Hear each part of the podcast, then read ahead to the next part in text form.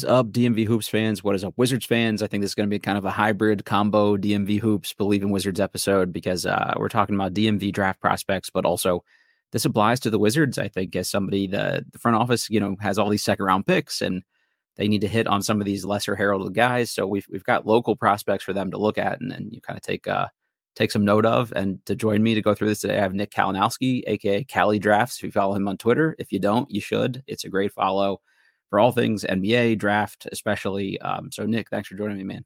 Of course, yeah, you were one of the first podcasters actually have me on back when I had way less of a following. So, really appreciate um, you having me on back then, and then inviting me back for this. This is a really fun topic. I know it's been in the works for a while, and I've been excited for it.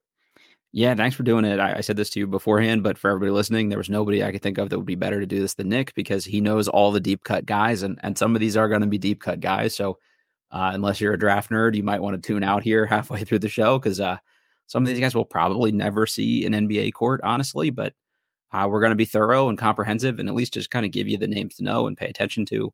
But first, we're brought to you by Stateside Vodka and their Surfside Hard Iced Teas, Hard Lemonades. We're also brought to you by Bet Online. Bet Online is your number one source for all your betting needs. Get the latest odds, lines, and matchup reports for baseball, boxing, UFC, golf, tennis, college basketball if you want to. You can bet on some of these guys, even if you wanted to do that. Uh, BetOnline is your number one source for all your betting needs. You can get uh, place your wagers live betting, uh, favorite casino and card games. They're they're all available uh, from their website or your mobile device if you want to do that. Use our promo code Bleav B L E A V for fifty percent off welcome bonus on your first deposit. Bet online where the game starts. All right, Nick. So I think uh, the team we got to start with here is probably the guy, like the team with the only guy that maybe gets a guy up into the lottery here this year. I think, uh, or in that range at least. Uh, and that's your you know your alma mater here, UVA. Uh, Virginia's probably biggest name guy uh, for draft circles, I would say, is Ryan Dunn. I don't know, so maybe let's just start there. Um, for anybody who hasn't seen Ryan Dunn, can you just kind of give us kind of the overview of of what makes him, you know, an intriguing prospect for uh, NBA teams?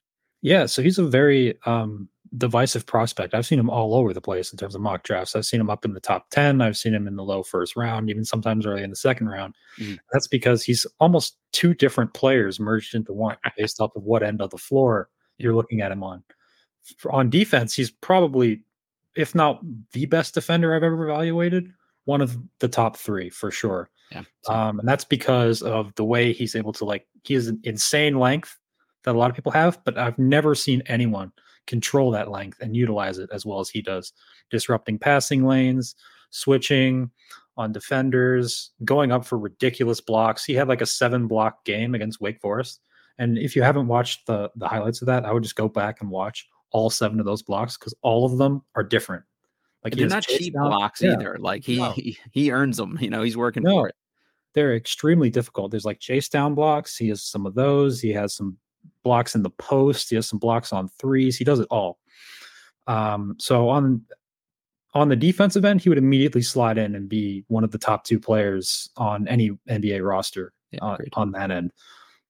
But unfortunately, the NBA game is not all about defense. A lot, it's mostly it's almost not about defense. Shifted towards yeah, yes, it's mostly shifted towards an offensive centric game. And Ryan Dunn uh, how do I put this politely? Doesn't really have a very strong skill on that offensive end. Besides, maybe he can hang his hat on or anything. Yes. Like besides maybe catching lobs, he can do that pretty well. He he's almost like Clint Capela offensively. Yeah, you know, exactly. like he's he's a small ball five on offense, which is which is tough. Exactly. Um, his jump shot really is has never really developed. Has never progressed ever since he first came to Virginia. Um, he's very reluctant to even take them at this point, um, which gives an inherent advantage to the defense. You can just leave him out there basically anywhere outside of 10 feet. Mm-hmm. You're playing essentially five on four. And in more recent games, he seems to be even reluctant to get the ball in general. Um, like, like uh, in the early season, like in the games against Florida in particular, you could see him attack the rim with, mm. with aggression um, and fervor. Whereas recently, he just he just, he just kind of like stands there, catches it, doesn't look like he knows what to do, and then just immediately tries to get rid of it to someone. It seems like the confidence is like totally yeah. gone for him to, knows to what he's doing. Yeah, and um, it's made him almost a complete black hole on that end. Um, so Just along those lines, though, real quick, Nick. So I, I remember when uh, Marcus Smart first got drafted, and he was so reluctant to do anything with the ball offensively because he was always trying to make the right play. And I feel like that's what Ryan Dunn does most of the time. Is like he seems like a guy that's trying to play like good team, unselfish basketball to a fault, where he would actually be helping the team more, even if he took shots that he probably couldn't make, just because it's you know it's at least taxing the defense enough that that he could hit a few of them. But along those lines, I don't think his jump shot is like broken. Like this isn't like a Michael Kidd Gilchrist situation where he's shooting like this sideways knuckleball. Like it's a little rigid, I think. But I don't know. Where do you think he is projectable as a shooter long term, or is is this a total loss cause? Um, I wouldn't say it's a complete total loss cause, but it all the indicators are not good. Sure. Um, like it's not just his three that's bad. His mid range is also in the 20% last time I checked. Mm-hmm. And his free throws are brutal to watch. Um, they're not just the, like like mid 50s from the free yeah, throw line too, which but they're not just like rolling off the rim misses. He'll he has a couple air balls this year. He's hit the backboard a couple. He times. misses wide a lot, which you don't yeah. want to see. Yeah. Um, when I played basketball, there was always like good misses and bad misses. Good mm-hmm. misses are front and back. Yep. Bad misses are on the sides, and he's a lot more bad misses than good. I agree. Um, so it would it would definitely be a major major revamp there. Yep. Uh, to me, he's so special defensively. Like we mentioned that wide range for him. Like I'm I'm of the like pro, you know, uh proponent here list. Like I, I think he's a guy I would take around the lottery just because if he's even projectable as a shooter, uh, he becomes like an instant impact kind of guy. And he doesn't have like the creation kind of stuff that Herb Jones does, but he's like bigger and I actually think some of this is like a little bit of UVA just being a mess on offense too. Like this, I you know this much better than I do from from watching all these games, but they're they're a tough watch offensively in general, and he would not be the first guy that we see leave, uh, you know, that team and and actually look better offensively once they're gone. I mean, yeah, I'd love to see him in a more free flowing offense. That's for sure. Um, Virginia's offense is very very stagnant it's a lot of just swinging the ball around and then letting Reece Beekman iso ball into the paint. Um, as you said, it's not very exciting to watch. Um, for for Dunn, I think if if he plays in an offense that gets out in transition, I think he'll thrive a lot. Yeah, agreed. Um, because he's definitely got all the athletic tools that you would ever want from a player. And one thing that I had a discussion with other draft minds about this class is that there are very few guys who have like an elite standout skill mm-hmm. in this class. Ryan Dunn is one of them. His defense is unquestionably um, in the in the top ilk of yeah. any draft prospect in any class. I think so. so. If you're just banking on guys who have elite skills, then yeah, definitely take him in the lottery. I try not to just like watch highlights of guys. Uh, every once in a while, I'll do it as like a refresher when we're going to do one of these pods and I can't watch like whole games or whatever. But Ryan Dunn is like one of the few guys where if you just search Ryan Dunn defense on on YouTube and sit for a few minutes, like watching defensive highlights shouldn't be as entertaining as they are. But uh, like you said, he, runs the full gamut here of of you know he'll like be good on ball, off ball. He'll steal the ball and have a run out. He'll swat you at the rim, like he'll weak side shot block. I, I mean, he's um, so thorough and and good, kind of on on uh, both sides of, of that. So I, I, think that's alone probably makes him the biggest of the names we'll talk about here. And uh, if, if I were the Wizards and he's somehow available at like 26 still or 25 or whatever they take, like that's a no brainer to me. You put him I agree out on the wing and you just hope that you can get him with Deni's shooting coach or whatever and, and hope that that takes hold. He may need a, a couple time, a little bit of time with the go go too. But yeah, um, I think if you pick him at 26, there's a lot less pressure yep. on him. Um, uh, I remember we we would have discussions about Isaiah Todd, and um, it's not worked out well for me. How uh, that went so far, yeah. But I think um, the difference between Dunn and Todd is that, to your point, uh, Todd was a very low field player. Yeah. I think Dunn, even though he doesn't convert many shots, knows what he's doing on the basketball court on offense, and I think that gives him a step above our previous projects that we've tried to take in the draft honestly just the way the wizards have drafted too like i'd rather just take a shot on a guy that's just like gonna hustle and play hard as shit defensively and a worst case scenario if he just pushes everybody else in practice and makes them kind of up their level on that end too i think it's it's definitely worth it. Uh, yeah. Just in the chat here, Jimmy Go Outside asks, can he be the next Dennis Rodman? I think the comp, you know, realistically, that if you draft him this high, the hopeful comp is like OG Anunoby is like the kind of guy you're hoping he turns into as like a a big four slash three kind of guy who can, you know, guard one through four and maybe even some small ball five uh, sort of situations too. I think what made what made Rodman special, of course, as everyone knows, is rebounding. Sure. Um, and while Dunn is a decent rebounder, he's not the greatest of all time. Yep. So I don't think he's going to create those second chance opportunities that that Rodman was so good at.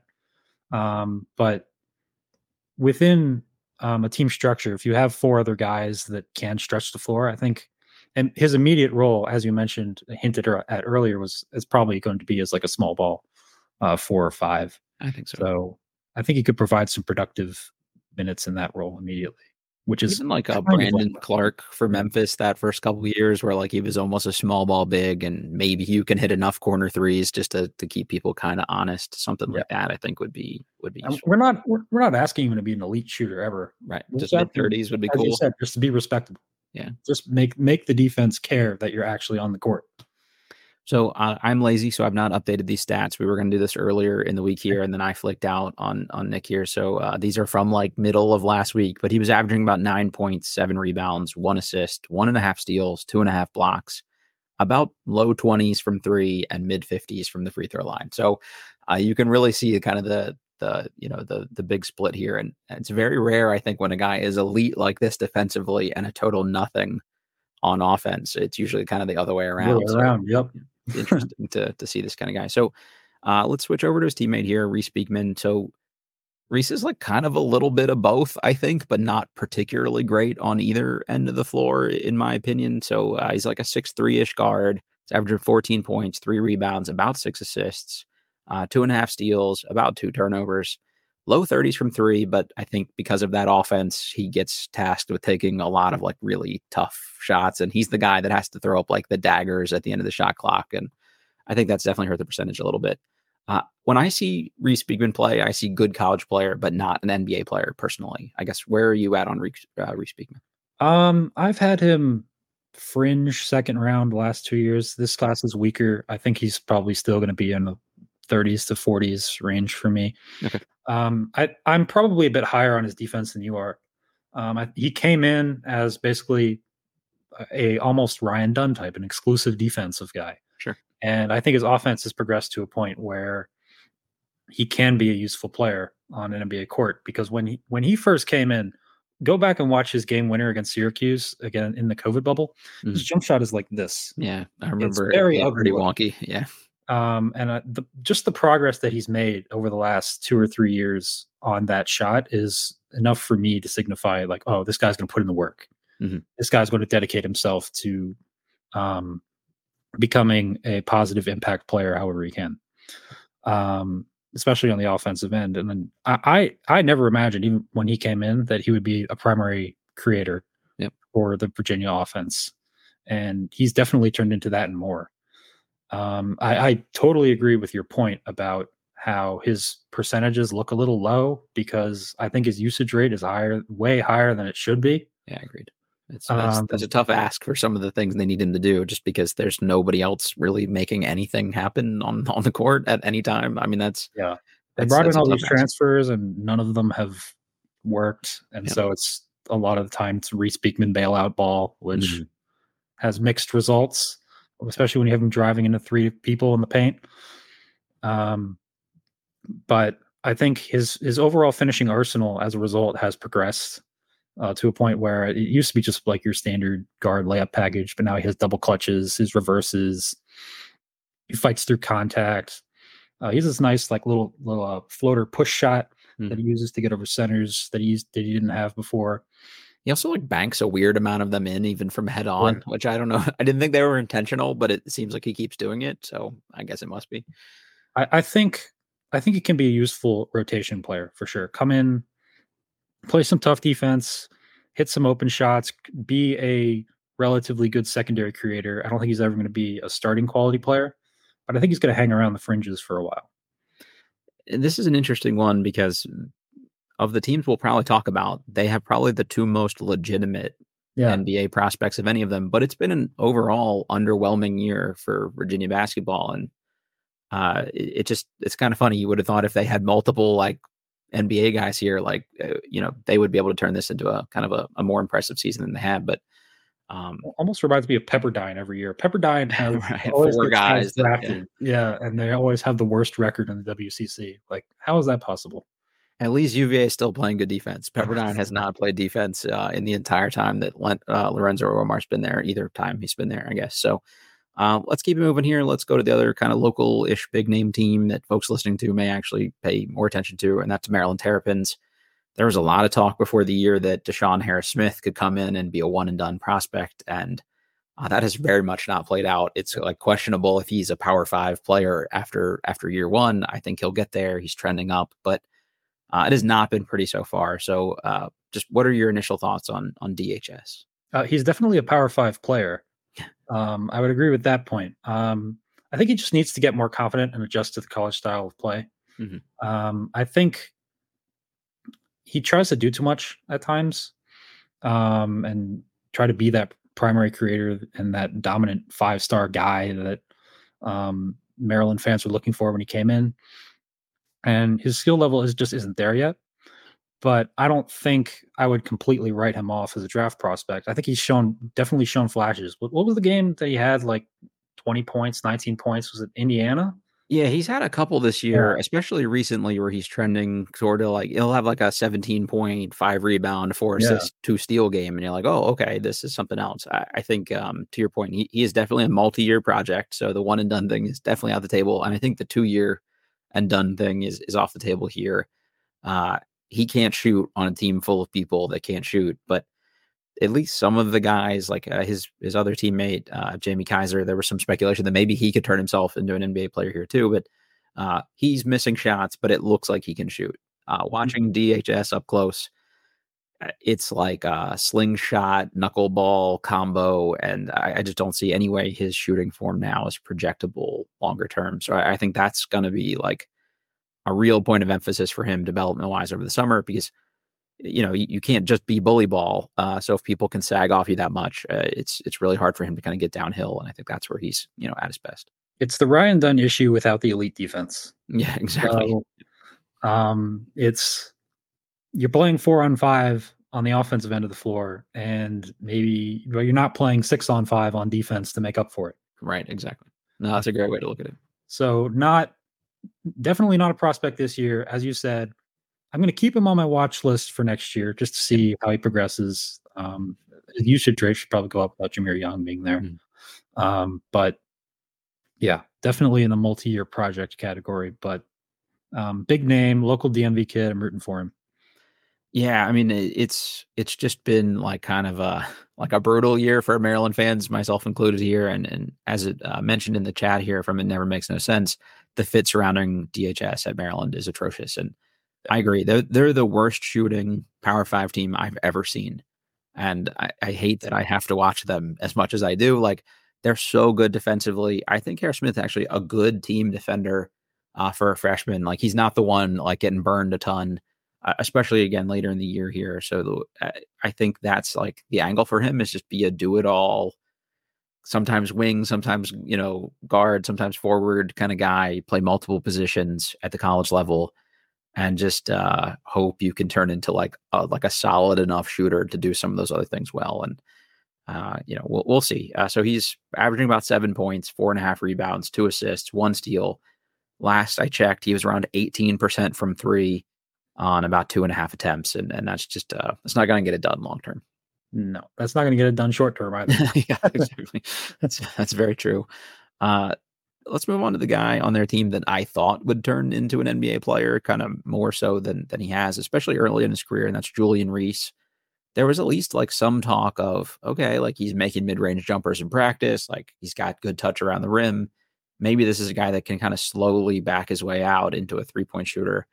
And now over time, like he's developed this like like incredibly weird hitch from the free throw line where he like triple clutches it almost and it's different from game to game. Uh, it, it, almost looks like he has the yips, uh, and, and that's really just um, kind of a bummer to see because he's probably I would say one of the two most impactful bigs uh, defensively in the Big Ten right now. Like every you know defensive metric has him as like if not the big, you know, one of the two. And and I think he's like, you know, active and switchable. He collects way too many cheap fouls, but um, you know, a mobile big that could at least kind of cover multiple people and and protect the rim a little bit. Uh, is at least a guy that should be more on draft radars than he probably is right now. And that's because I think the shooting is just so non existent beyond about like six feet. Yeah, he was a guy who I watched his high school tape and I loved him. Yeah. Coming out. He was like athletic, mm-hmm. great defender. Um, to your point, um, great team player. Um, really stood out on like the the the uh, circuit tape that I watched mm-hmm. of him. Um, and then to your point, he hasn't really progressed. As, as, a matter of fact, I would argue that he's probably regressed. Yeah, I think um, last year. Yeah. Last year, I was I, I don't I wouldn't have had him as a guy who declared, Mm-hmm. Um, but I would have had him definitely for sure on my watch list coming into this year as Maryland's top prospect and a guy who could sneak easily sneak into the second round conversations with more progression um, in his offensive game. And you kind of mentioned it; it's gone backwards. Um, the mid range has completely disappeared. The, the three pointers never come along. Um, most of his efficiency numbers have dipped it's just left hand jump hooks. Like that's yeah. literally the entire bag for him right now, and, yeah. that's that's not going to work at the NBA level. He needs to get back in the lab with Angel, I think. Yeah, exactly. Um, yeah. Have her teach him some things. Um, but um, he's too small, I think, to be uh, a small ball five. Uh, too lanky. Um, so his future at the pro level will probably be at the four. Hmm. And at, at the, being a non-shooter at the four in the modern NBA is just not going to work. Okay. And so his he's not going to be on an NBA court this year, probably not next year. We'll see how the rest of his development fleshes out.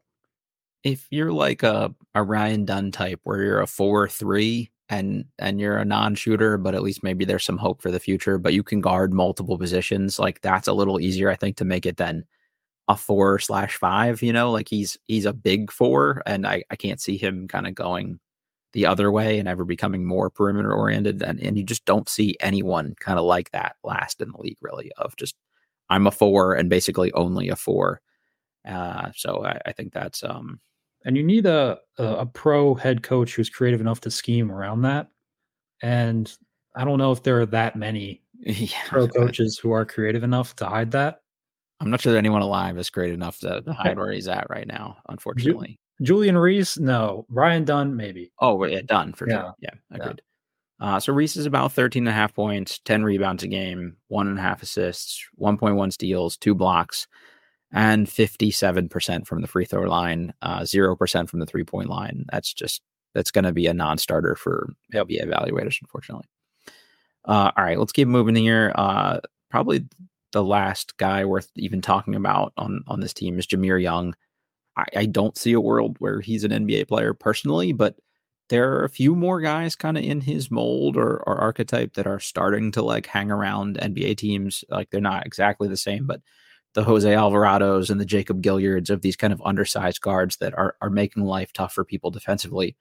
I think Jahmir Young is like really, really good defensively, and uh, he's a guy who can like pester the shit out of you, but uh, he also has to carry such a heavy load offensively because no one else here is capable of doing anything. So I think that kind of hurts the defense a little bit here, but um, he's really athletic. He's under six feet tall, I would say. Whatever they list him at, I kind of don't believe he's he's any bigger than that. Six one, I think that's what they list him at. Yeah, like I, I've been near enough to him that that I don't personally buy that, but um, you know, he's a, enough athlete to kind of make up for for a little bit of the height there too. So uh, I don't know. Do you see Jahmir Young having any chance of being a guy that could get hot on a summer league team or something and, and stick around longer term?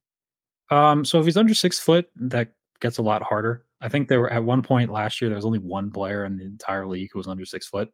Jacob Gilyard made that too. Yeah. Um, but I, I mostly concur with your scouting report. Ama- amazing defender. Like one of my one of my um favorite players to watch on this list that we're going to talk about today, mm-hmm. just because of how active he is on both ends of the court. Um, I think he's in the Reece Beekman boat where his percentages are going to go up if he's not having to carry an entire offense on his back. Um, but as long as he can be a pest and um, keep scoring at a high clip and um, doing active point guard things, um, he'll he'll sh- he'll shine in the summer league. That's for sure. And there are a lot of guys of his ilk who do so and then get summer camp invites and then exhibit tens in the G League. And so they're basically kept on the NBA teams like short list. Mm-hmm. Guys, yeah, practice squad almost at that point. Guys who know the system can be called up for a 10 day um, whenever you need them to. So I think he definitely fits in that category, probably as his um, median outcome. Mm-hmm. Um, I think his his top floor is like a Jose Alvarado, yeah. like a guy who could come off, give you a couple hard, couple minutes off the defense just to annoy the crap out of Chris Pick Paul. 94 feet. Yeah. Yeah. Yeah. Um, but I don't, I don't see him getting picked or anything, Agreed. or um, getting 15 minutes a night on an NBA floor. But he's out of the three that we named, he's easily he's easily got the best shot. Yeah, I think so too. Uh, he's a guy to me that could just like cook people in the G League for the next five or six years, and you just see these like insane. Oh, Jahmir Young had 31 points for the Capital City Go Go last night, kind of guys, and exactly uh, players like him are the reason why I've lobbied for like a third round of the NBA draft that's solely picking guys to go to the team's local G League affiliate, and then you just draft like regional rights players, like a Jahmir Young goes to to the Wizards, like uh, and he plays for the Go Go. Like if I'm a Maryland fan, I would go watch a Go Go game just to check out, you know, how Jahmir Young ended up essentially. Yeah, um, I think you have to increase the value of G League contracts for that because I think yeah, for sure. a guy like Jimmy Young can make a lot of money. Yeah. If he goes to like an Australian team or something where the league is more wide open, yeah, he's gonna, he's going to score a lot of points. Yeah, so, I totally agree. Yeah, you you need it to be a, idea, though. a solid six figure number, uh, you know, yeah. and and with some upside there too. Uh, it never makes no sense asking the chat is Donta Scott a G League player as a small ball five? I don't see it. There was a point early in the year last year where he was hitting like every three he took uh, to start the season, and I thought, well, okay, maybe maybe there's something to this, but just kind of the back to the basket. I don't know, fifth year senior who's still having like all these like bad defensive lapses and stuff like that. I just I don't think there's any world where he steps foot on an NBA court personally. Yeah, there was uh we we had a conversation before. I have I'm now a full time employee. Donta Scott's been at Maryland since I was in high school, um, which should and he, he's still not anywhere close to being an NBA player. Agreed. So I mean, could it be a G League guy who gets like ten minutes a game? Sure, but I think he would make way more money overseas I'm, I'm, yeah, I'm in total agreement. Like I, I think uh, there are a few guys that I'm like, why is this guy hanging around the G League? And I think it's lo- like largely because they just don't want to like leave the area, which yeah, or they don't want to give up on their like dream. And the G League is technically the closest you're you're going to get for sure. Yeah. Uh, all right, let's stay kind of right around here and uh, move over to Georgetown. They're probably two biggest uh, or most realistic, or even though I don't know that they're personally, you know, personally all that realistic um, the only two potentially viable uh, NBA candidates on their roster here, Jayden Epps and Dontrez Styles. Uh, Epps is averaging 17 points, two rebounds, four assists, about a steal, three and a half turnovers, 31% from three, 37% from the field, which is tough to pull off. Maybe 38 he's up to. I don't know. Um, and then Styles is 13 and a half points, about six rebounds, about an assist, about a half a steal, about a half a block. Uh, yeah, I don't know. Where, where are you at with either of these guys? Uh, neither of these guys are full time prospects to keep an eye on for this year, or probably even next year. Georgetown has to get a much better team around them. If they're their two best guys plus Supreme Cook, you're you're gonna struggle the way they've you're, struggled. You're Supreme cooked. Yeah. nice. Um, well done. Thank you. Um, but uh, Jayden Epps is another classic, undersized. What is it? He's listed. Another guys I think is listed at six one. Um, yeah, it's that another undersized volume scorer. Uh, this is going to be a common tr- trend between mm-hmm. a lot of these guys yep. uh, that we're going to talk about here. Um, but unlike Jahmir Young, he's not as efficient. I don't think he's suited to being a primary option at all. Uh, he was actually a decent player at Illinois mm. within their team system when he wasn't asked to do so much. Yeah. But I think his upside is a high major third or fourth offensive option who's being asked to do way too much at Georgetown. And yeah, like the the volume microwave scorer for a team, you know, and not much else. And now yeah. he has to be the whole offense essentially some nights. Exactly. Yeah. Uh, Dontrez Styles, I, what he was buried on the North Carolina bench for a while. Mhm. Um, he's like, I- think he's a better prospect than Epps, but Yep. that's uh kind of Marginal, apples yeah. to oranges here. Yeah. Um, he's a little bit longer, a bit better defender, bit better um, shooter as well. But I don't, I don't see anyone out of that Georgetown team cracking even a G League roster anytime soon. Yeah, they've got a good recruiting class coming in with Caleb Williams and, guys like that from Sidwell Friends, and they're going to need a couple of those guys to pop and and some big transfer portal additions. I think Epps had that one huge game uh, in like a secret scrimmage where he apparently scored like forty six of the I do remember that, sixty yeah. points. Yeah. Everyone was like, "Is this the guy? Is he? You know, is he going to go nuts?" And uh, unfortunately, a secret scrimmage has been about the highlight of uh, the Georgetown season, so that that says a Well, I think you could also look to like a guy like Pajemski, who was a similar Mm, yeah. ilk, barely played on Illinois' bench, goes Mm-hmm. to a team at a where he's the primary option, then goes off, gets drafted to the NBA. You, you'd think Epps would be the next in line, a very similar path. It's just not worked out that way. Yeah, that's that's unfortunate for Georgetown fans. So any of you listening to this, we feel bad for you, and hopefully, uh, better days are ahead because probably can't get a whole lot worse. Um, all right, let's move back to the Virginia side of things here. And again, this is DMV hoops, so some of these were really stretching. Um, if you are within the state of Virginia, we're counting you uh, for purposes uh, for the pod here.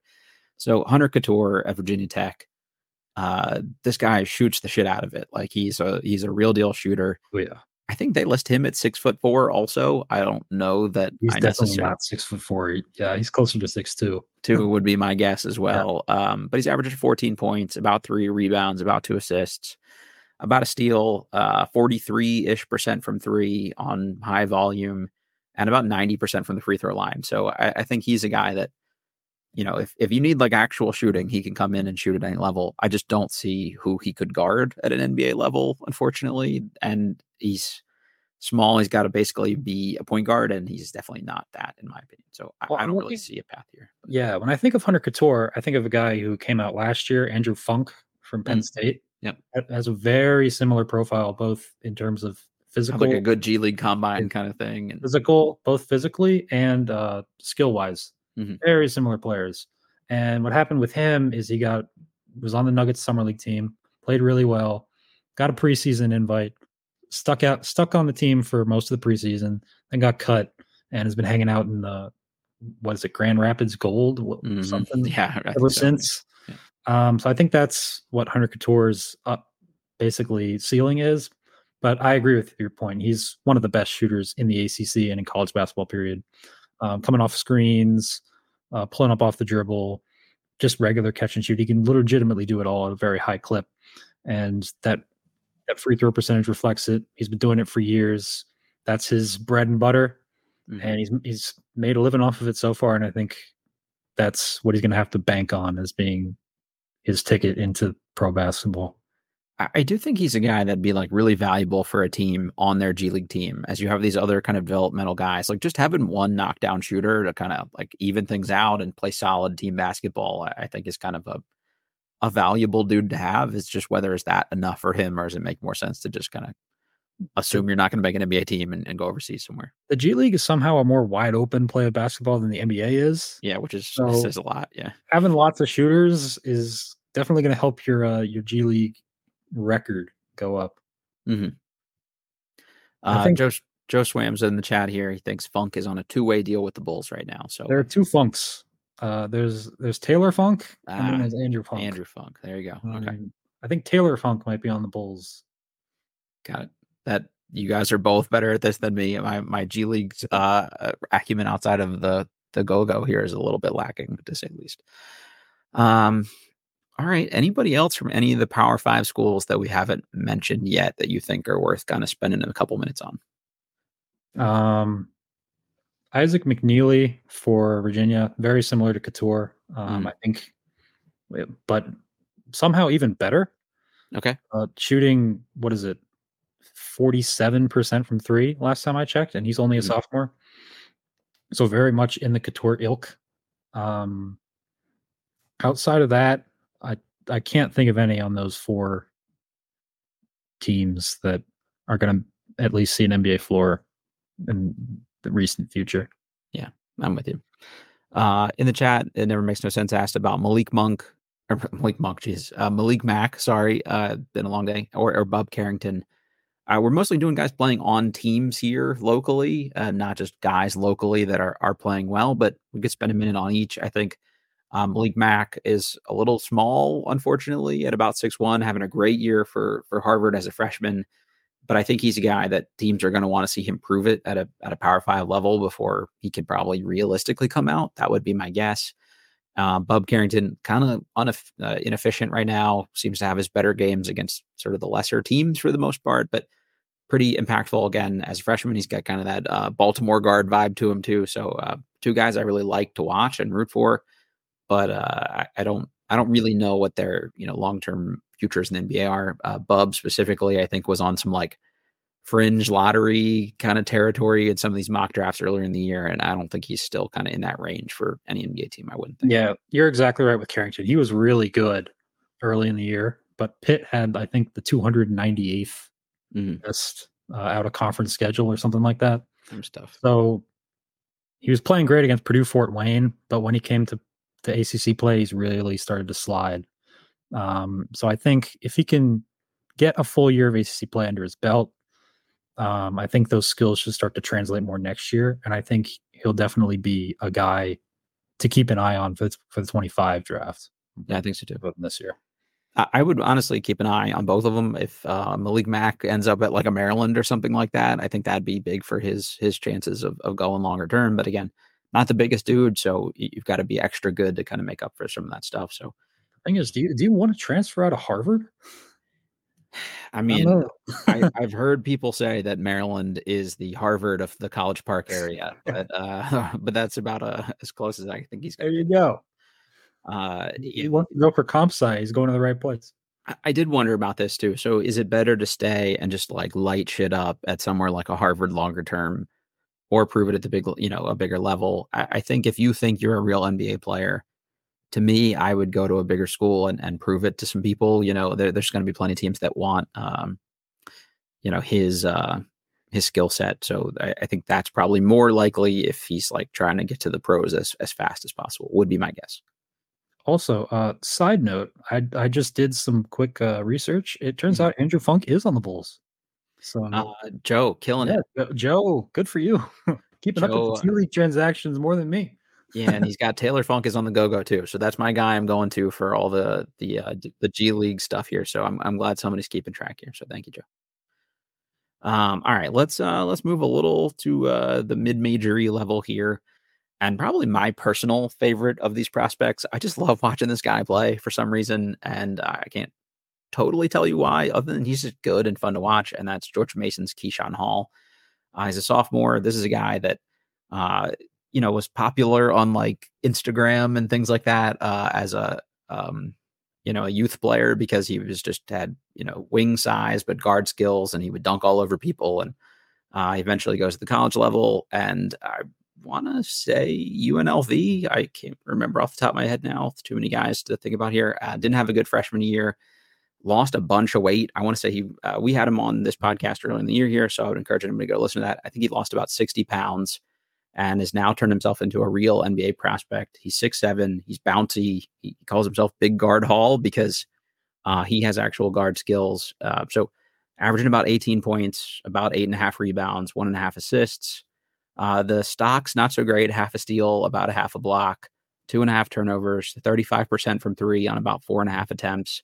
85% from three uh, free throw line. This is another guy that I think is a better shooter than that three point percentage indicates because anytime he has actual space and his feet are set, I feel like the ball is going to go in the hoop. It's just uh, they rely on him to be their offense a lot of times, and and that's led to some uh, kind of like no no yes shots, and and sometimes uh, it doesn't quite work out for him. So um, that's my take on Hall. I would take him in the first round. That's probably aggressive. Uh, Nick, where are you at with Keyshawn Hall? I agree that there's not the hype train behind him that there should be. Mm-hmm. He's exactly what um, pro teams are, are looking for. Yeah, that's the thing, of, right? He just fits in today's NBA, I think. In terms of really tall initiator, can distribute, can handle, um, can be a, a, primary operator if you need him to be. Mm-hmm. Um, I think the defense is part of what's holding him back, but I also think that there's just not that momentum behind him, and that's harder to get at the mid-major level.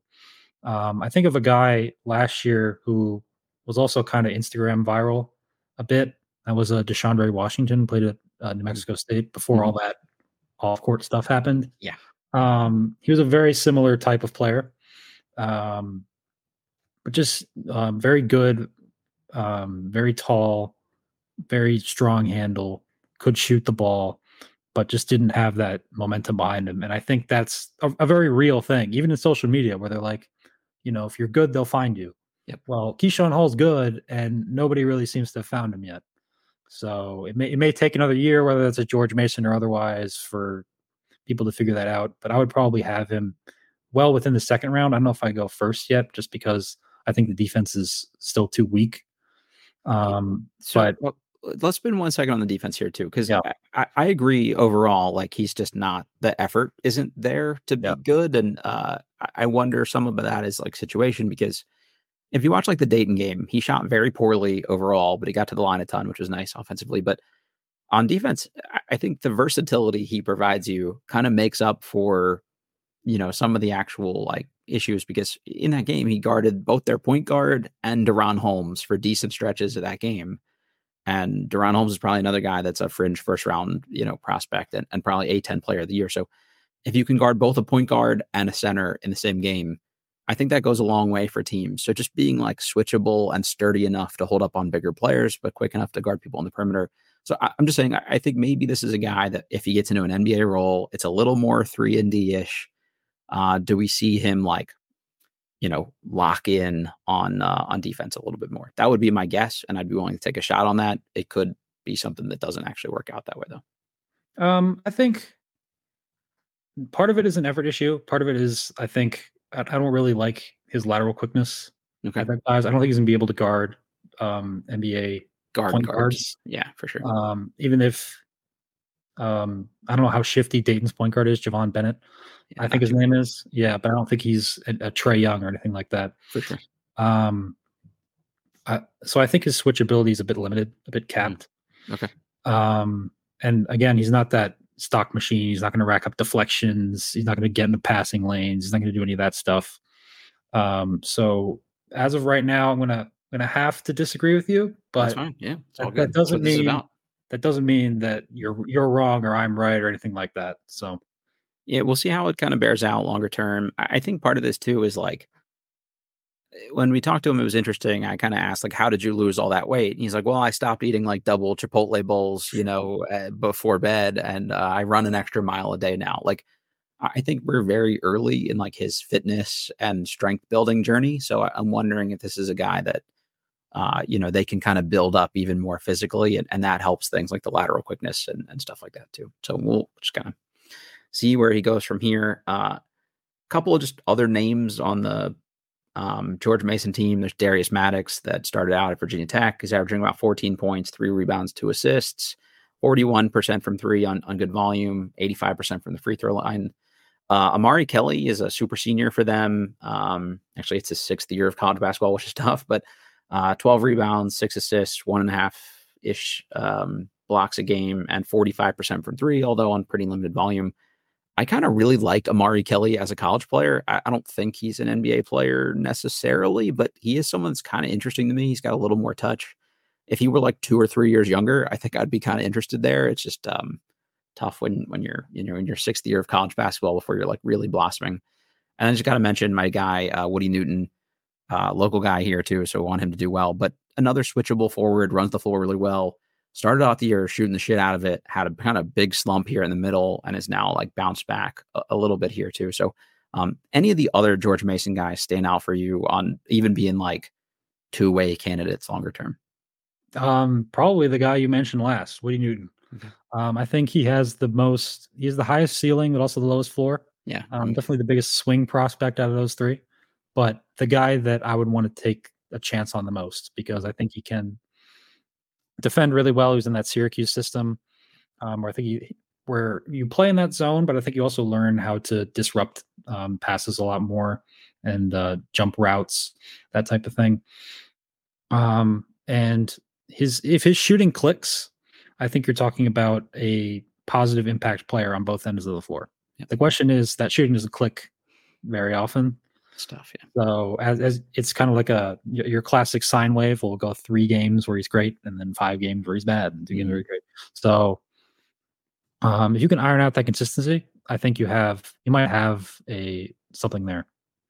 Eh, I'm not like a firm believer in this kind of thing, but sometimes I, I do think it matters. Like if you watch them shoot around before games, like Woody just sits there and just drills like three yeah. after three after three. And it's like, okay, like how are you in the low 30s right now? Um, so uh, he's going to be interesting to follow. And I don't know, he's like a likable dude. So I, I, just really want the best for for somebody like Woody. And um, maybe this is another guy that, you know, sticking around the G League here for a little bit. He can kind of keep um, being a little bit of a late bloomer.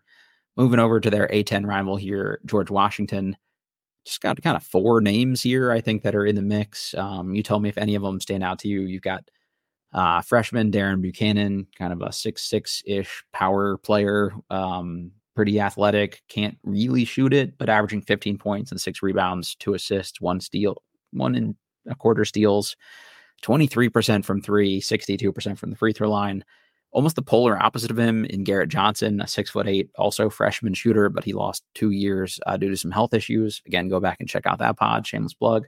Uh, 13 and a half points, five and a half rebounds, one assist, one steal, uh, 40% from three. Like, I think Garrett is like a real, real, real big time shooter with some size, but given some of the uh, 87% from the free throw line, I think backs that up too. But given some of the just the mobility issues he's had with the hip, I think that holds him back defensively. Uh, either of those freshmen sort of stand out to you, Nick, as guys who could make an NBA roster at some point here? Yeah, so GW is a team I actually got to see in person earlier okay. this year when they played Davidson. Mm-hmm. Um, and Garrett actually came away as the guy who I was most impressed with just because of the dif- difficulty and variance of the threes that he was hitting in that game. They're just he's, a, he's a real shooter, like a absolutely real ridiculous. Was, there was one where he caught it in the corner, was fading out of bounds and mm-hmm. drilled it. Um, again, as you mentioned, very high level shooter. If I was a high major team, I'd be looking at him in the portal as a guy Same. that I could snatch up and Kevin Willard, go down the street, baby. We need the exactly. shooters. Yeah. Um, Darren Buchanan is more of like a a brute on the inside, I would say. Um, gobbles up a lot of rebounds, a lot of putbacks in the paint, but it's almost as you mentioned, the polar opposite of Garrett. He cannot shoot. Yeah. That game against Davidson, I think he missed what six or seven free throws in a row. Mm-hmm. It was brutal. It was absolutely brutal to watch. Um, so I don't think he's at a level yet where I would even be considering him if I was a high major team to grab him up. Mm-hmm. Um, but again, very productive for GW and very good at what his role is as like a big bully ball guy on the inside. I need him to be a little better defensively too. Like a Garrett, I can kind of understand, you know, some of the stuff there. He's coming back after two years off. It's going to take him some time, and I think he's had some hip stiffness and things like that that have kind of held him back a, a, little bit here and flexibility wise. But if you're Dan, Darren Buchanan and you're that good defensively, like GW was awful defensively, and I, I think he's one of the better defenders. But that's sort of a, a low bar. Like you need him to come back next year and be just lights out on both end of the ball both ends of the ball, and and he has to shoot at least somewhat to just even appeal to anybody. Like I said, even at the Power Five level, I think. Yeah, um, I don't. I don't think he has that much of a mid range game either. I think his main bread and butter is backing people down, gobbling up rebounds and second chance points, which is a very valuable skill in of itself. Mm-hmm. But when you're what is he six foot eight, six foot nine? I don't and, even think he's that big. I think he's probably more in the six six, six seven kind of range. And I was about to say, is you project, if you project as like a three or a four, um, that's just not really going to get it done unless you're a Draymond Green. And you're an elite processor of the game on both you're ends. Savant, yeah, exactly. yeah. Uh, guy I just really like, and he's fun to watch, and like maybe my, one of my favorite college players to watch the last like two and a half years here is uh, James Bishop the fourth. He's a super senior for GW, absolute bucket, 17 points a game, three rebounds, four and a half assists. Unfortunately, like three turnovers, but uh, he's only 35% from three this year, but on a lot of volume. Like, I think he is a real deal shooter, too. He's another dude that takes a ton of tough shots. And when you just watch them warm up before games, like every ball goes in the hoop from wherever he takes it from. He's also an 84% free throw shooter. And Uh, this is probably the worst shooting year he's had uh, at GW. So I, I, think there's enough sample size there to know he really shoots it. Uh, also, just given kind of the way they play and the role they ask of him, there's just almost no defense at this point, and that's really going to hold you back. But he's a guy like I wouldn't totally rule out just like absolutely microwaving people in the G League or something like that and getting a couple of call ups here throughout. Any am I crazy here? I guess. Do you see any shot for James Bishop hanging around in NBA teams? Not really, because um, we've seen that happen before, where undersized volume shooters who can really stroke it from deep yeah. have gotten call ups for um, from briefly from NBA teams. Like I look at a guy like Chris Clemons. Yeah, exactly. a, a, lightning scorer. I think for Campbell, I think is where he went to college. Yep. Yeah, this is like one of the top um, five all time leading scorers in college basketball too. Yep. Like he's he's legit. Yep. Well, was an elite shooter, really high volume and mm. actually got a call up with the Rockets, and I think spent a couple of a couple of seasons, one yeah, or two seasons, part, parts of yeah. seasons, yeah, exactly. yeah, hanging around the fringes of the NBA. Um, so I think that's James Bishop's ceiling. he's another guy who I don't think he's six foot tall. Um, so uh, I'm I'm exactly six feet tall, and I, I think James and I are probably about the same height, just kind of no. being in the room with him. So I, I think that's if he measured six one with shoes, I, it wouldn't be shocking to me. But he's not going to come out like six three or six four or something like that. I don't think. But yeah, the game I went to against Davidson, he was pulling from the logo. Yeah, um, it was incredible, and there were shots that um, people in the stands were like, "No, why are you shooting that?" And then if they go in, you're like, "Oh, real." It was like unbelievable. Um, so again, like you said, very fun player to watch. Um, I don't think he's going to be a 10 year vet in the NBA or anything, but he's the, he's the player who I could see out of the four having the highest likelihood of seeing the court next year or the year after that. There was a guy for them last year uh, when I would watch that team that uh, was a freshman, Max Edwards, that I thought like, oh, okay, this is a guy that that has some NBA future here. I even mentioned him to some guys that were you know looking at kind of fringe players to to pay attention to, and uh, it, the I don't know the box score stuff is kind of deceptive. So Max is averaging about 12 and a half points like a little over six and a half rebounds, one and a half assists, one steal, 36% from three uh, on five attempts uh, per game, and about 89% from the free throw line. Another dude that really looks like he can shoot it, but I just really question the feel. And he's like sturdily built, like six four ish kind of guy, good athlete, but just like does some dumb shit and takes some bad shots and doesn't defend as well as he probably should. Uh, like there's tools there. It's just kind of seems like he didn't take a big jump from freshman to sophomore. So I, I don't think he's going to be on anybody's radars right now either, unfortunately. Out of the four, he's def- he's definitely the best athlete, unquanestionably, in my yeah. opinion. Um, the last shot of the regu- of regulation, the game went to overtime against Davidson that I was at. Mm-hmm. They they drew up a play for him where he would come around the curl and basically get a wide open shot at the rim to take it, and he got it, and he got above the rim, and then absolutely blew the layup. And I think that's a good microcosm of the Max Edwards experience. Like he gives you all the physical tools, he'll get in the right position, but just makes some boneheaded mistakes, like you said. And I think it's going to hold him back for now. Mm-hmm. I think when Bishop leaves, he'll have a more responsibility on his shoulders. And I think with that, the feel will hopefully come along. But as of right now, he's basically just a pure athlete, and that's about it he's the guy that when you talk to fans of the team, they all just sort of like cringe when they talk about him too. And I think that's um that's kind of indicative of of what that's been like for them this year. Uh, let's start to kind of the mid-major darling maybe of the first half of the college basketball season, and that was James Madison. Uh, Terrence Edwards uh, having a great year for them. They started out red hot. I think they won their first 21 games. He's averaging 17 points, four and a half rebounds, three assists, one steal.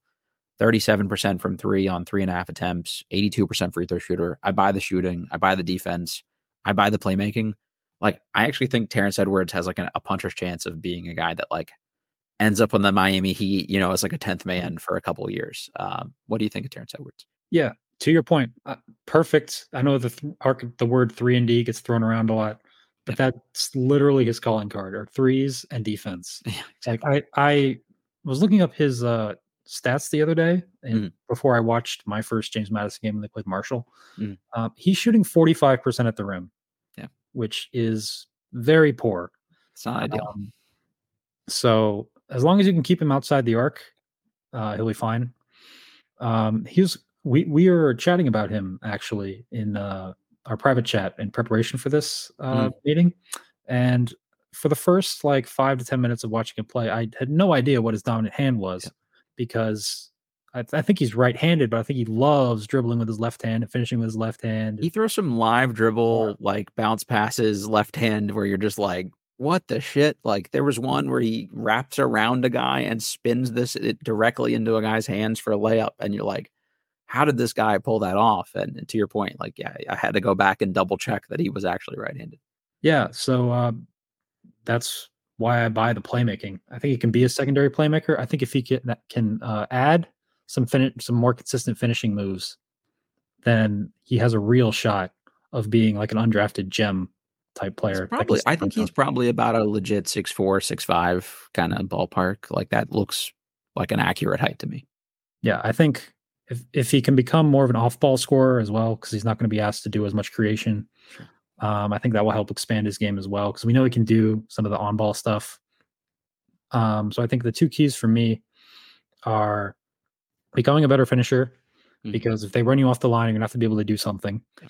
Um, and um, working more off screens and taking a higher volume of, of threes um, in, in that sort of ilk as opposed to just like stand up dribble or stationary catch and shoot, which is what a lot of college players do.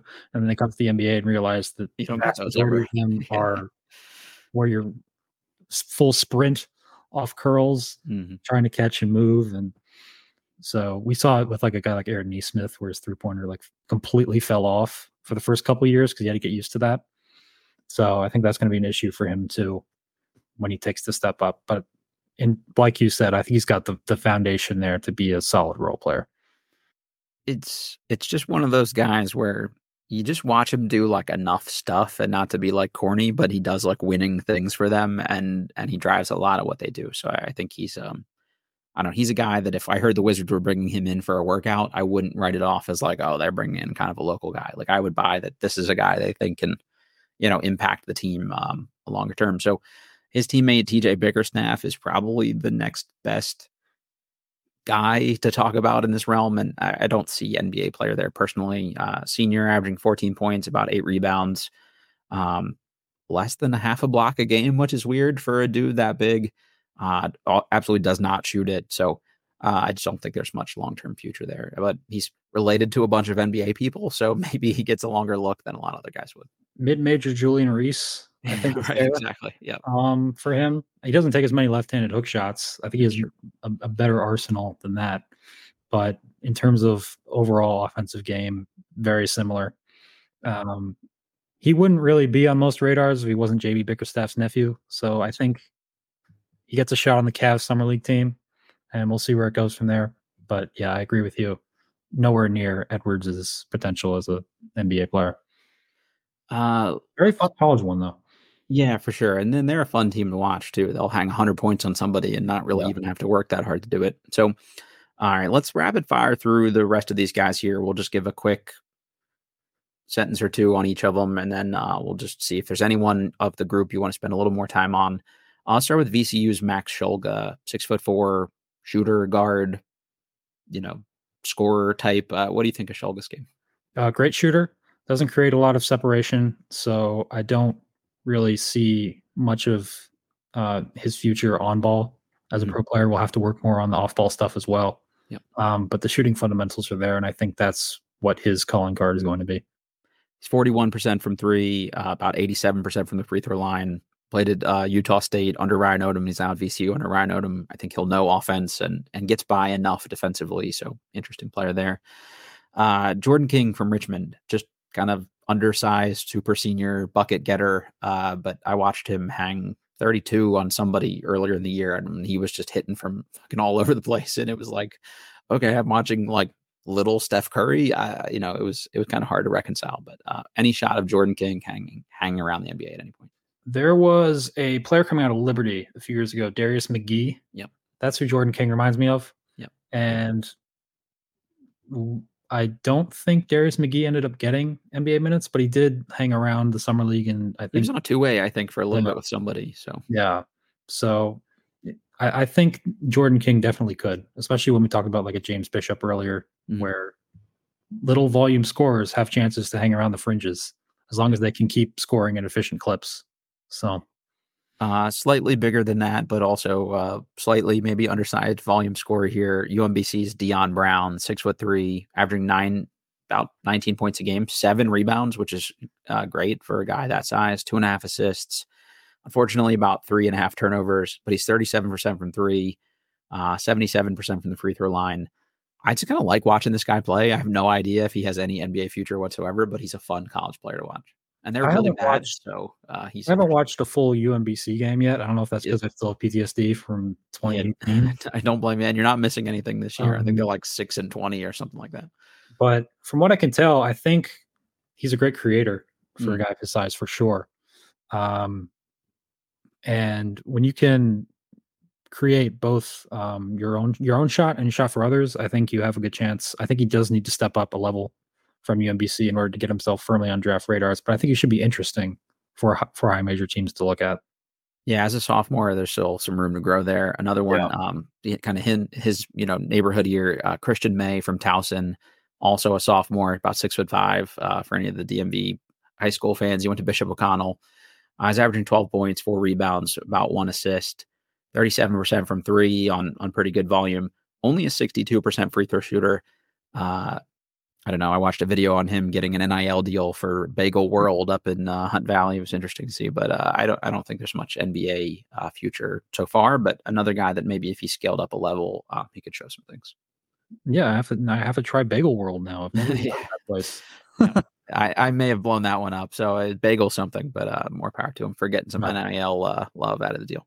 I, I don't want to say too much because I haven't watched a full Towson game yet. So, uh, other one here we got Chauncey Jenkins of ODU, senior, six foot four, 16 points per game, three and a half rebounds, about three assists, uh, one steal, 33% from three, 74% from the free throw line freakishly athletic. He, he's like his whole highlight reel is just going to be poster, poster, poster, poster. Um, mm-hmm. But do you think Jenkins kind of has any NBA future? Um, athletes like that will always get chances, mm-hmm. um, whether that be um, extended looks in the summer league sure. or in the G League. Um, they actually had a freshman, uh, Vasean Allette, I think, mm, at the yeah. beginning of the year, who was lighting it up, and then he got kicked off the team. I think he was actually their best prospect. Sure. Um, until he but that of course that's not going to be the case anymore. But um, Chauncey Jenkins will definitely hang around the fringes for a while. I think, I think so. He should, should be a really good G League player. I think should be a look for the go go. Definitely. Yeah, that'd be definitely cool. Because when you have those athletic gifts and that scoring um, potential, I think th- that's a good foundation for a solid G League player. Yeah. Uh, just let's spend a minute on the Howard guys because there's just a couple of guys here that are really interesting to me, and they're a fun team to watch. I don't think any of them are are going to do a whole lot at the the NBA level, but they're worth keeping an eye on. Uh, for Maryland fans, you might remember Marcus Dockery didn't really latch on long term Maryland, but uh, he's having a great junior year for, Howard so far this year, shooting pretty well. Bryce Howard is sort of this like undersized bully ball. Like, could he be Terry, uh, like Terry Taylor that played for the Pacers 2.0 kind of guy? Uh, I've got Shyheim Odom. Uh, if anybody watched Sierra Canyon and the Bronny teams, like he played on those uh, teams back in the day, like this six foot six ish, powerfully built, like point forward almost. I thought this was a dude that would blow up this year, but he's averaging about eight points, four rebounds, two and a half assists uh, as a sophomore, and just just really is not shooting the ball well at all. Unfortunately, that's going to be the first thing he has to fix to have a chance. And then maybe the like polar opposite of him, uh, their teammate Seth Towns, who is a super, super, super, super senior. I think this mm-hmm. is he started his college basketball career eight years ago. Uh, for anybody that remembers him at Ohio State or Harvard, blew his knees out, took some time off, um, plays in a giant knee brace, but he's about six eight, six nine. He shoots the absolute shit out of it, and uh, it's really cool to see him play like the Kevin Durant role, you know, with some of the shots he takes for for Howard sometimes. Uh, any of those guys stand out to you at all, uh, if he wasn't 28 years 26 27 years 26, old i think Towns would be the uh, top prospect for me again because his game is so silky smooth. Yep. Um but i think the story in itself is awesome that, that he's able to fight oh, back that and become such an efficient player. Mm-hmm. um out of the other three, though, uh, Dockery is your classic catch and shoot guy. Just hangs out in the corner, buries threes. Doesn't really do much beyond that. Mhm. I think Bryce Harris um, is a, a great downhill scorer. Um, I don't know how well that will translate to a pro style game. Not much, I don't think. Yeah. Um, I think he's been he's been playing really well for Howard. He, he's uh, consistently like you know conference player of the week or defensive player of the week sometimes too, and um, he's he's a fun watch for anyone. And I watched the Howard game, and every time he just goes 90 miles an hour at the hoop, just he'll go in. you. He'll just go in, yeah. Yeah. Or draw a foul every single time. Um, and I think that's why his scoring numbers are so good. But I think I agree, uh, after watching Howard, I agree with you. Shy Odom is the Shy Odom is the highest upside player. I think we were we were chatting before, and you were like, "Oh, you watched him as freshman. You're like, oh, this is this might be Bruce Brown. exactly. Very similar style game. Um, like the definition of a secondary creator Mhm. is is Shy Odom, but the, it- the production just hasn't been there this year.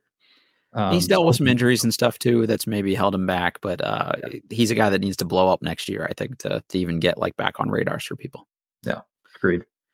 Uh, all right. Um, Mount St. Mary's got to give them a love. I love their team. Uh, Dakota Leffew, well, we talked about this kind of the undersized scoring guard who can just light people up. He's probably about six foot three. As a senior, he's averaging 18 points, four and a half rebounds, four assists, one and a half steals, about three turnovers, 34% from three on about seven attempts per game, 77% from the free throw line. I think he is a better shooter than that percentage, but he like basically is there like Allen Iverson, you know, for for Mount St. So many uh, Mount St. Mary's like they just surround him with defenders and and make him kind of do all the offensive stuff. He's a guy I think that could get you know some some G League minutes and then have some production there.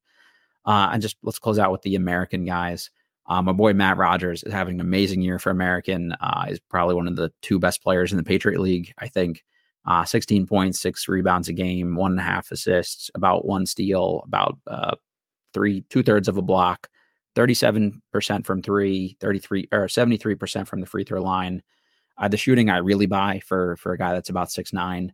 Not really much of a rim protector or super switchable. Uh, you know, no no shade to my boy Matt. I think he could have like a crazy good productive overseas career and also do some things at the G League level, but probably not an NBA player here. Uh, shout out to them. They just beat Colgate, who was uh, top of the Patriot League. So Yeah. they're really storming towards a uh, possible March Madness berth. Yeah, they're they're one of the three best Patriot League teams. They've struggled against some of the weaker teams in the league. I want to say they just lost to Navy earlier today, unfortunately, which is which is not ideal. But uh, they've had some like real injury stuff here too. So I think if they can get healthy in the tournament, they could beat any in that league probably.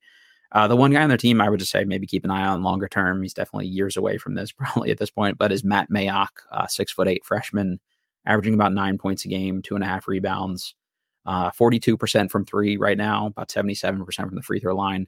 I think just like in a couple years, he's a guy that if he was on a radar, like it wouldn't shock me. And they had a guy transfer out of there last year with similar archetype. Um, and Johnny O'Neil, he's playing really well for Santa Clara, another six foot nine guy who's a stretchy shooter kind of dude. So someone to keep an eye on.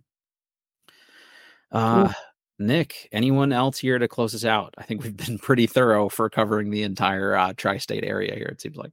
Very brief shout out to Tobi Lawal of VCU. Um, very similar to Ryan Dunn in that he's a very good defender and a very poor offensive player. Um, but um, stood out on the VCU tape that I watched um, as he was he was rated for me as their high best prospect just because of that absurd length and how well he uses it. Not quite as good as Dunn, but um, still an interesting player to keep tabs on. I'm going to put you on the spot here a little bit, Nick. Uh, if there were any of these guys we talked about here that aren't currently projected to be drafted players, if you had to kind of hang your hat on just one of them at the very least, like here's a guy that I think, uh, you know, I'm putting my reputation on as, is a guy that could kind of break out a little bit. Is there anyone here that um, that you feel Oh. strongly enough about to kind of, Oh man, my with it that way. reputation. I, I don't know.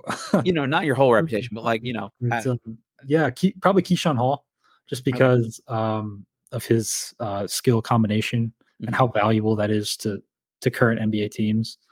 Um, I think if he shows more consistency on that defensive end, I think he could be very easily jump into draftable range, even even maybe into the first round, like you've been fringe first round kind of. Yeah. Yeah. Yeah. Yeah. Uh, I, am with you. That's the dude for me too. Just as a sophomore, there's room room to grow there too, and um, I think the the best is uh, yet to come for someone like that. I had to throw out maybe one more name here, uh, hmm, yeah, if Garrett Johnson hung around as just like a knockdown, come in and be a Duncan Robinson type shooter for some team, like it wouldn't totally shock me either, especially as he gets healthier and stronger and things like that too. So, uh, shout out to him. He's just such a great story. I, I want something like that for a guy like that.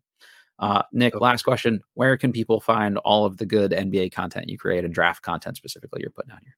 Um, so most of my stuff is on Twitter um, at Kali Drafts, K A L I Drafts. And then I have a pinned tweet which is linked to all of my analytics stuff. So I mm-hmm. am a data scientist in my other life. And so I do a lot of my analytics projects on basketball.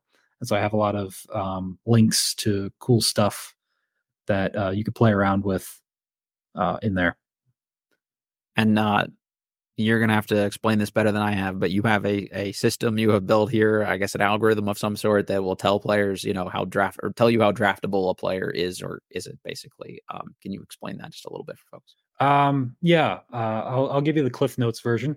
Basically, um, I took the a stats database of every college player going back to 2009, um, along with their biometric information like height, weight, and wingspan, wherever I have it mm-hmm. and uh, their recruiting information, and basically ran a model on it and said, um, "Give me an output for how likely a player is on a scale from zero to 100 on getting drafted into the NBA based off of the historical college data." Um, and so every couple weeks, I'll put out an update for the top 100 players that the algorithm thinks will get drafted. And usually it has about a 70% hit rate mm. at predicting people out of out of those who stay in the draft. So that's my uh that's my my main calling card in the analytics world. No, it's been really fun to pay attention to just because it's a nice like fact check for me. Like, all right, am I way out of line with liking this guy here? Is there anything to support this uh, data wise? So um, it's cool to just kind of see the the comparison between two things there. So uh, if you're not following Nick, again, uh, his um, Twitter handle will be in the episode description here. Make sure you're doing it because uh, you this kind of stuff. Uh, nobody I know goes this deep on as many guys as Nick does. So I uh, appreciate that. Thanks for coming on. Thanks for rescheduling with me once or twice here. I appreciate the flexibility. Of course. Uh, I was excited about this.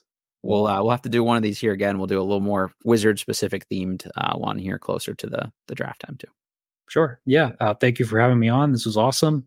Uh, you love listening to your stuff. You're you're awesome at what you do, and um, thank you for giving keep keep yeah thank you for giving me the platform been a long been a long day to uh, to talk about this stuff and being so enthusiastic to have me on. It's awesome. Oh, i love it yeah, appreciate you man. Uh, I, you're a nice dude but i wouldn't ask you if you weren't really good at this so uh, thank you very much. So no uh, of course i would. Um, but anyway uh, thanks man. That's appreciated and uh, we'll definitely do one of these again here in a little bit. Hopefully after the tournament or something there's more to talk about and see what uh, you know our stance on some of these guys has changed even as uh, we get closer to draft time.